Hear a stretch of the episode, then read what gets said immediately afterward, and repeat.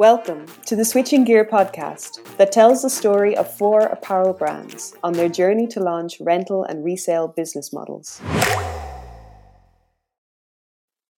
The last step of a design sprint process is to design a prototype and validate this with users. This method involves producing an early, inexpensive, and scaled down version of your product or service, and the purpose of a prototype may be multifold. You can use them to communicate your concept to the target user and explore and evaluate how they respond to it. You can use them to quickly identify and test important aspects of your concept in order to pinpoint operational challenges and explore alternative solutions. Or you may use them to enhance internal collaboration around a project by presenting, persuading, or inspiring teams with a sneak preview of the concept in action. Whatever it may be that you want to test, the overall goal is to collect data and to learn. Why is there a need to test? Most new ideas will fail, even if competently executed. Just take a look at the Google Graveyard or the Microsoft Morgue. According to research, the majority of new products or services fail because of the wrong premise. That is to say, because the market doesn't care. In the words of Google's innovator agitator, Alberto Savoia, most new ideas fail because they are not the right it. And we must make sure we are building the right it before we build it right. The right it is an idea that, if competently executed, will succeed in the market, as opposed to the wrong it, an idea that, even if competently executed, will fail in the market. So, how do you determine if your concept is the right it? Simple. Whatever you do, don't ask people if it's the right it. If you tell other people about your idea, all you will get back are questions and opinions. And opinions are subjective and biased. Instead, depend on the data. There are two types other people's and your own. Don't trust other people's data. Just because other companies have succeeded or failed doesn't mean the same will apply to you. So collect your own market data and ensure that it is local, recent, rigorous, and with skin in the game. Building a prototype with skin in the game means building a prototype that requires the market's time, money, or commitment, and therefore puts something at risk for them. As Alberto says, it's much easier to get people to open their mouths than to open their wallet. If traditional market research asks, if we build it, will you buy it? Prototype research says, if you buy it, we will build it. All of our brands saw the importance of prototyping at this stage in the process. For Asket, the core value was in giving them the assurance that their concept, which was built off of consumer insights gathered via surveys and interviews, was on the right track. Obviously, we were asking very hypothetical questions to our customers, and it's very hard uh, in any sort of surveying or research situation to actually demo uh, and get a really unbiased and representative view on how a customer might act. So, you know, we're considering doing this offline first. Uh, and if you actually then see in a nice setting in our offline location um, the uh, refurbished or, or, or, cleaned up goods hanging there at a considerably uh, lower price point, I think at that point, then even the customer that right now is saying, you know, it's not interesting to me, um, would perhaps reconsider uh, if you can actually touch, feel uh, the garment and, and put it on. Um, I think then uh, the situation will look quite different uh, from if you just ask that hypothetical question um, up front without seeing the whole concept and being able to touch and feel it. Lindex had some experience in testing apps and products, but on a much larger scale. Nevertheless, they recognized the value of agile development and were excited to get their hands dirty. Yeah, I think it's really important to uh, move away from intention to actual behavior to find that data. So we have been doing that before. We have tested different types of features. I mean, we have been into, for example, with our customer app, we have thoughts about what type of features and then we have tried to make a very the first solution a very small solution trying to get it out there to get the feedback. So this type of way of working uh, in an agile way is is uh, what we have been doing digitally but we have not done that so much in the store. So i think that's really a difference. So i think this was the first time we did that type of testing uh, in relation to customers in the stores where we don't where we just did a small thing Uh, and for for a limited time period. Meanwhile for Kuyichi prototyping was an entirely different experience. As a small and ambitious brand they are used to developing and launching new products and services on a regular basis. But they do not usually test these ideas in the market first. We're really an ad hoc company so normally we really just start a process and we check if it works. If it doesn't work or it's too much work, then we start into something new. I think that's a little bit the way that we do this. Uh, so this is really a more spread out way of thinking for uh, about something for a longer time and really uh, defining uh, something before you start doing something. And um, yeah, that's really has its charm as well because then you can also consider different kind of approaches before you start doing uh, one of them. So yeah, it's not the way that Kuyichi normally works, but it's a nice addition to it. Yeah. so all the brands were keen to start, but how do you know what to test? The scale of a prototype can vary. A prototype can focus on the holistic end to end customer experience or a single step within that journey or it can zoom in on a specific backstage process, issue, or technology. What's more important than the scale of the test, however, is the hypothesis behind it. Without this clearly identified, you cannot determine if your prototype is a success. So you need to turn your concept into an objective and testable market engagement hypothesis. For example, if your concept is rentable ski gear, your market engagement hypothesis might be at least 15% of ski hobbyists need ski clothing for a few weeks of the year and would rent ski jackets and boots for a daily fixed fee of 10 euro. Lindex wanted to test both take back and resale, and so built two distinct market hypotheses one for the seller and one for the buyer. But making the take back hypothesis quantifiable and testable was tricky, as we will hear. We made an assumption of uh, the number of customers that would return uh, garments both in store and then later we made an assumption of how many customers would um, return online. Uh, we also wanted to understand more about the incentive for um, handing in garments. Uh, we wanted to understand if they were willing to send in good condition garments against an initiative because we were looking at this segment like good condition new seasons we that was what our offer was in this collection.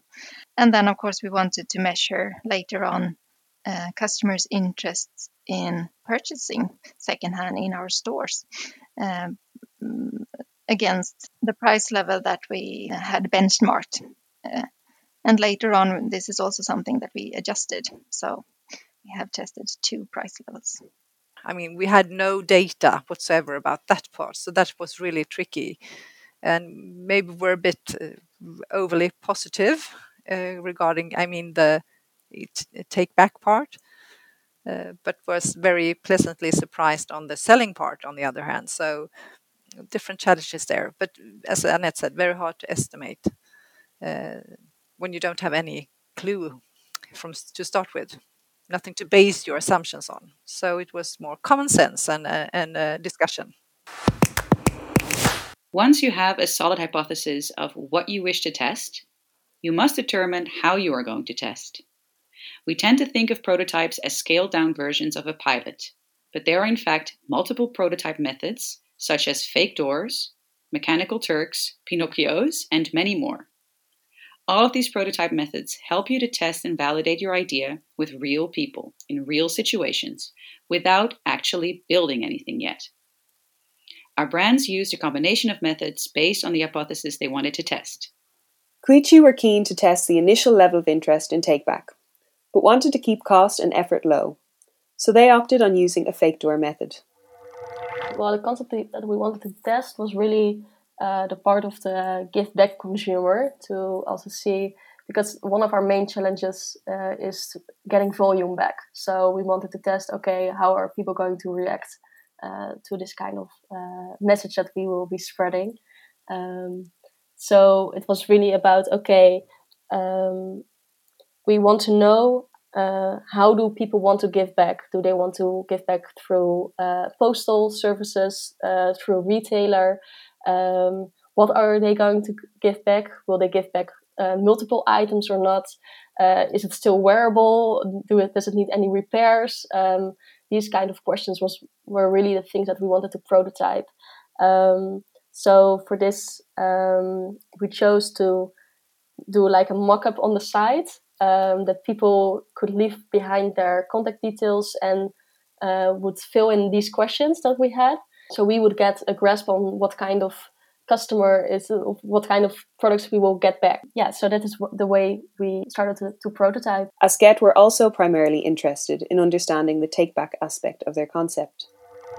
What we wanted to test initially uh, was the uh, the resale side of or the seller side. Uh, so we wanted to test, uh, how, uh, you know, how willing uh, are our customers to actually go through the hassle of sending something back to us.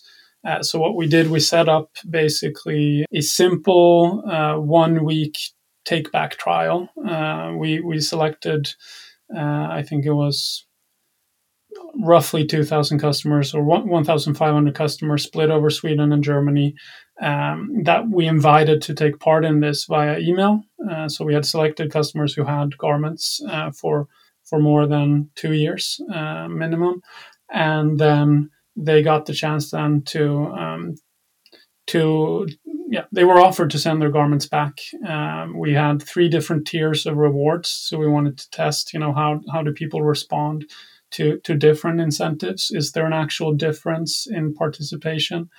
Um, and then they would basically go to our page. We had a, a, small uh, landing page that described a bit more about the program, uh, where you would sign up, at which point you get a, a return slip, uh, and then they could hand in their parcel and send it back to us, and then they would get their reward once we got it back. So it was, you know, very close in one way to what it would look like or what the steps would be. Um, but at the same time, of course, a lot less integrated than what we wanted to be in the end. Uh, so that was, uh, yeah, the basics of the test.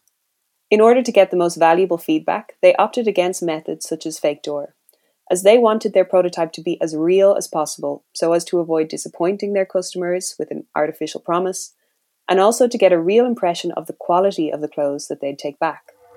Well, setting it up for us was quite easy. So then we felt, you know, if that's not a big issue, it's something we can handle manually uh, and we have all the infrastructure for.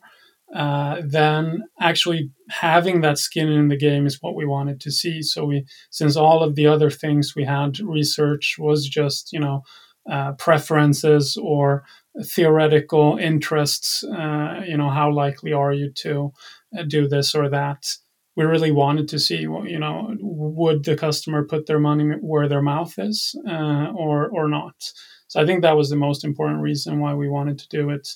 Basically, same structure on the customer side of it, uh, and then as well, what we what we found or what we thought was, you know, it also limits the downside of if you put up a fake door or something like that there will be some customer disappointment.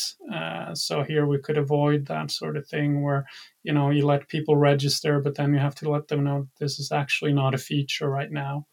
Um, so so those were the main main reasons. I think there's also the fact of actually testing it all the way through in terms of the sell, seller or supply side, if you will. So not just uh, gauging participation rate but the actual whole funnel from saying, yes, I want to participate, to requesting a label, to actually sending something in, and to seeing if what was sent in matches the description or the rating of the garments by the customer, um, and um, to gauge the sort of resellable rate of the garments that uh, we received. So um, it, gave us a, a much richer um, uh, yeah, richer experience than, than if we would have tried to uh, simulate it. Meanwhile, Lindex were incredibly ambitious and wanted to test the full process from take back to processing to eventual resale. So they used a combination of real life prototyping and fake door to test their hypothesis. We wanted to test um, both collection and uh, sales in this uh, prototype. And uh, as um, I think we've already mentioned, we were focusing on kids outerwear. And uh, we decided um, to kind of narrow it down that we would collect only Lindex and uh, only um, good condition uh, only winter and only outerwear, uh, like the outer layer. So um, initially, we wanted to start this in two stores, and we wanted to set it up in stores that was close to our office so that we could manage it and also very closely follow the results and everything. So both from support and, and feedback. And um, we had an ID to also had a fake solution for collecting online to understand the interest. This later on turned out to be a wide open door, from fake door to wide open door. But uh, yeah, so we, we also later on in the in the pilot opened uh, collection online. We started by sending out emails to our members club, but this was also expanded along the way, both to um, newsletters and website and social posts. We started collecting two weeks prior to when we started to sale, sale and we started collecting uh, first in the head office just to have like a, startup, and then we collected in these two stores, and then we opened online collection. And uh, one week later, we opened sales as well in one store. And it has been running now the sales for three weeks. And and we actually haven't closed the test yet. So we're still learning doing a test is all about the learnings. If you learn valuable things the prototype was a success even if it failed to validate your hypothesis. So what did our brands learn? And did the prototype actually go as planned? They learned a lot actually but for sure it didn't go according to their expectation.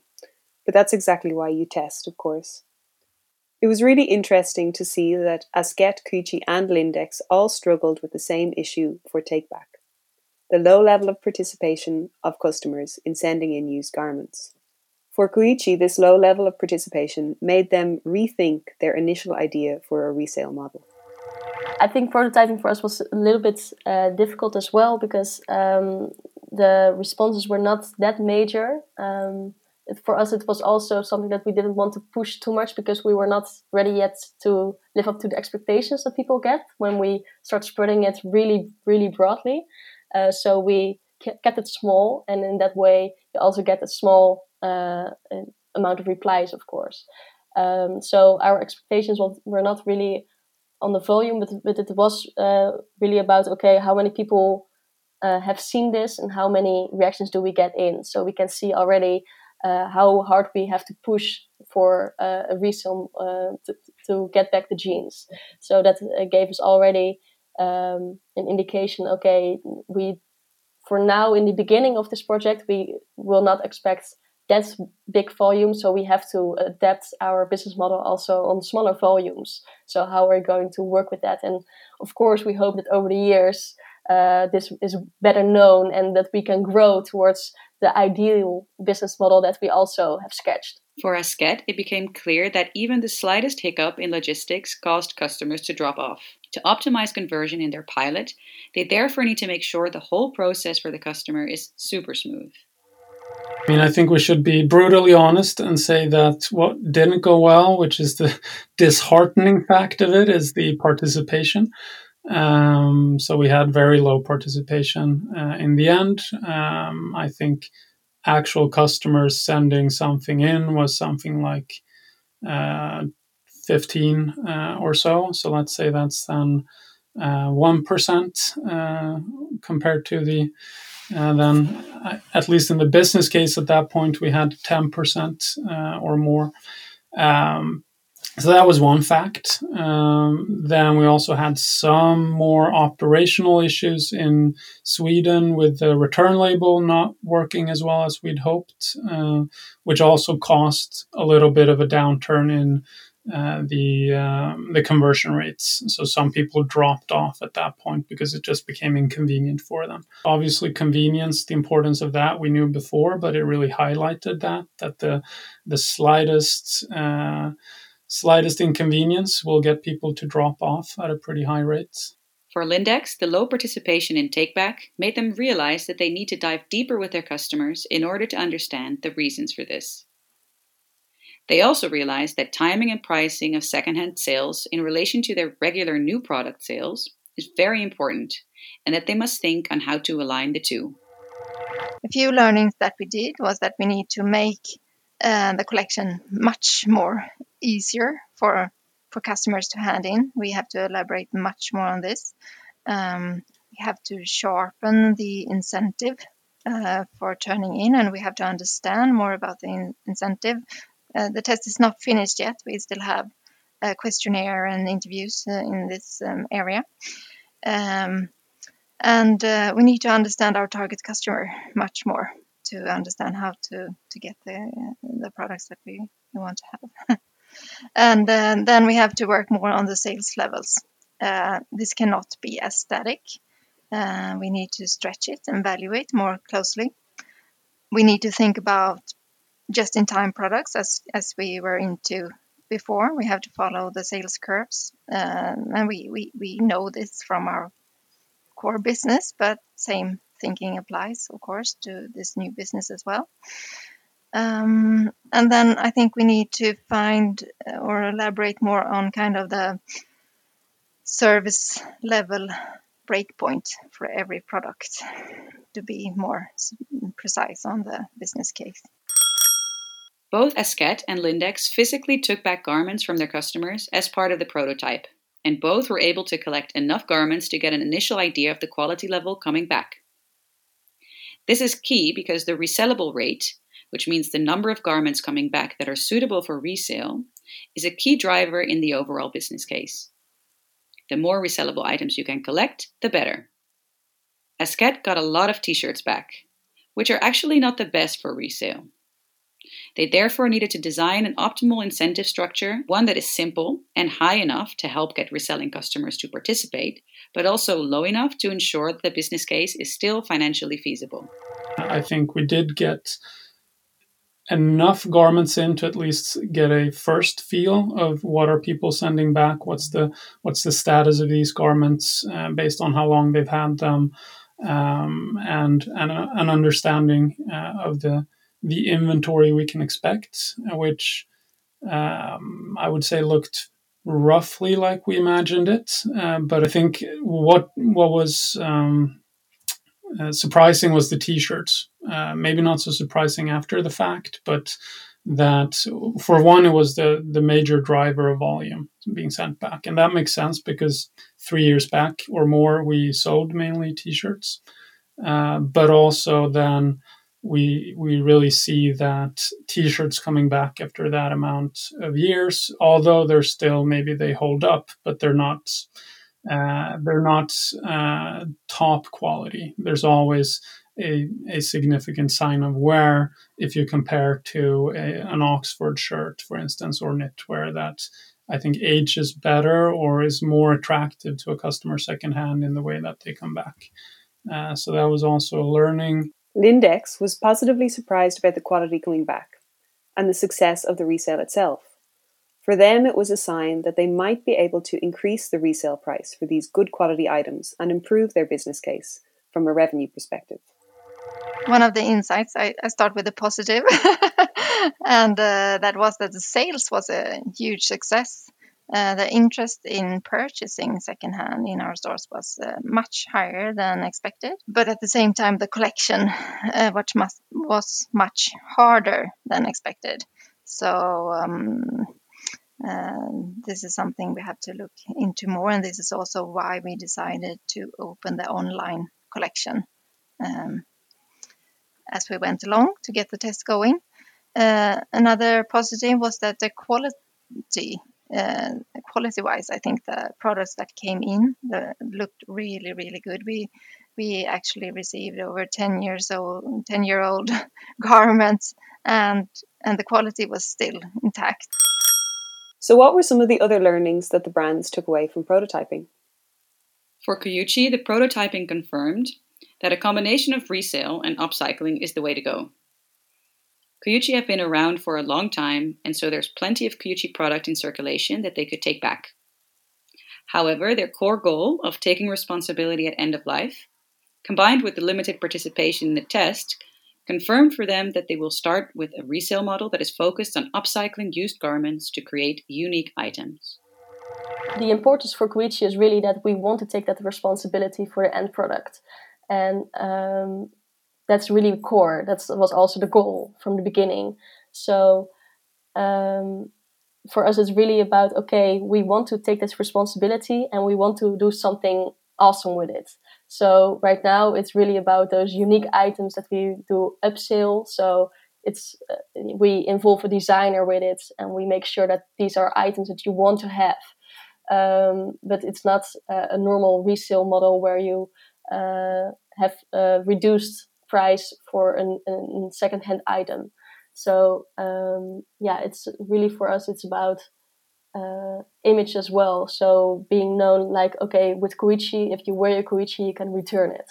Uh, so I don't have to bear the burden of where my clothes end up. Uh, I think that's uh, the core. And while prototyping is a very powerful tool, it can also be constrained by design because it has to be done in a set and limited time frame, for example, or because you cannot communicate about it in a way that you would do when it's fully launched.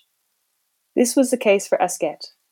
The prototype really showed them that the resale model fits seamlessly into their existing business model and should also be presented as such.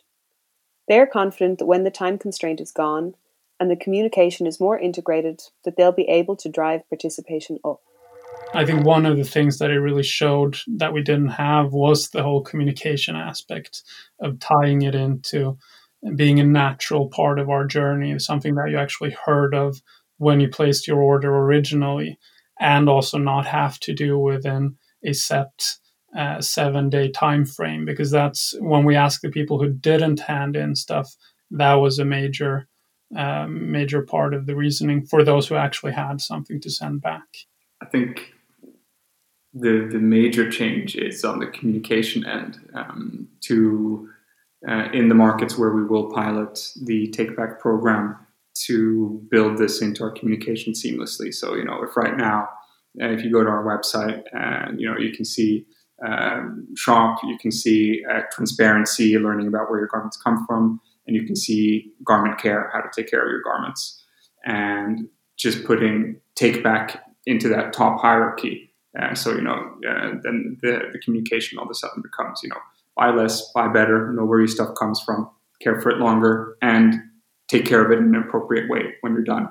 Um, seeing that sort of um, that uh, journey uh, that we offer and that we invite our customers onto, uh, the first thing you do when you come to our website uh, is going to be a major sort of educational boost.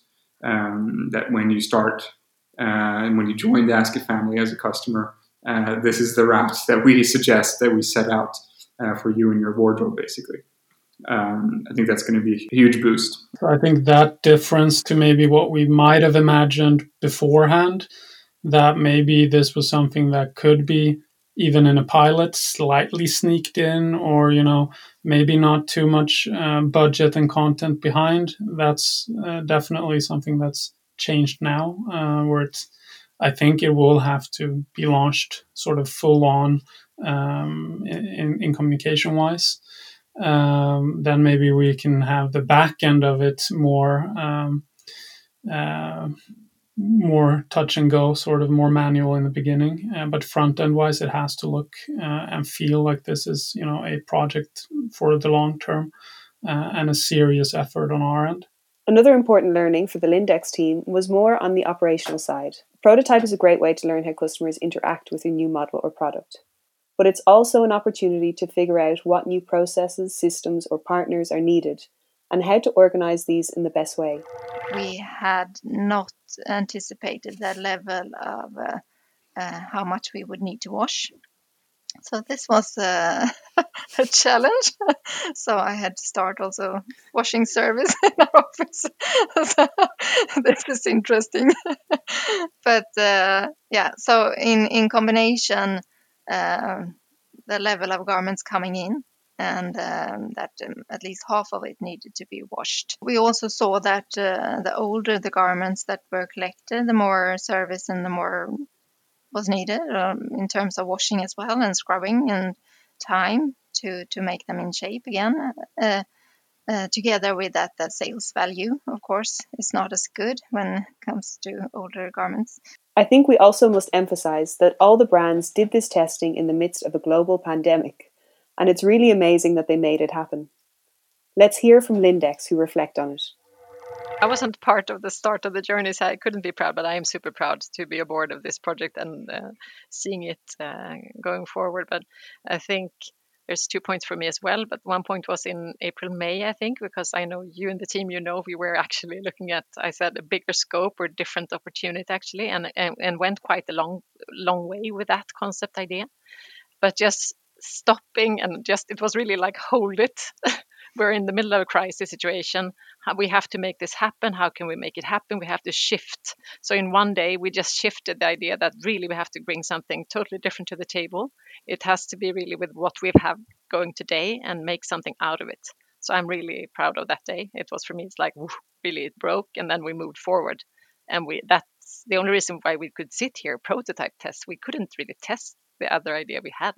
Uh, uh so, I really, yeah, I'm really proud of that and also the test. I mean, the team has just been performing magic. It's like really mission impossible on the hours we've had and to make it happen. And it's real and it's out there and people are seeing it and we're talking about it. It's fantastic. And we're learning day by day.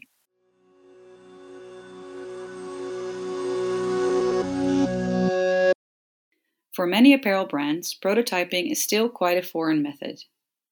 But as seen, prototyping is absolutely essential to validate if your concept is what your target group wants. If it's the right it.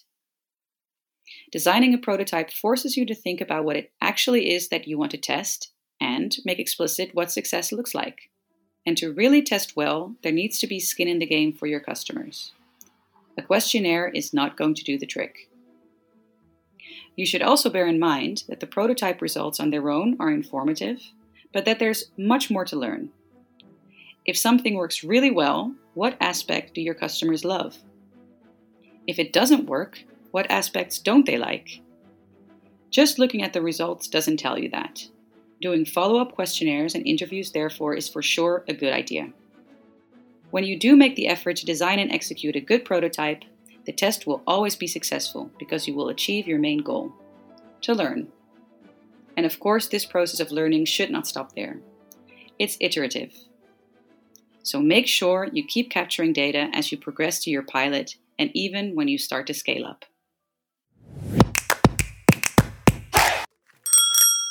This concludes episode three of the Switching Gear podcast. We hope it gave you a better understanding of the value of prototyping in a business model innovation journey like this, and that might even inspire or empower you to apply this method yourself. Keep in mind that learning is the highest goal, so make sure that you capture all the data and observations coming from your tests. In episode 4, we will talk about fine tuning the business model. Now that the brands have a clearer picture of how their concept will work in reality, it's time to understand it in finer detail. What processes, what systems, and capabilities are needed to bring your value proposition to life in preparation for the pilot launch. So join us next time where we will hear from our brands as they uncover the devil that's in the detail. The Switching Gear podcast was made possible thanks to the generous support of the Laudes Foundation. The podcast is part of the Circular Toolbox for Apparel Brands. If you are interested in developing and launching a resale or rental model of your own, the Toolbox will guide you step by step through the same innovation process the brands in this podcast have gone through including all the workshop materials you'll need and a wealth of tips and tricks to support you on your journey. Go to thecirculartoolbox.com to learn more.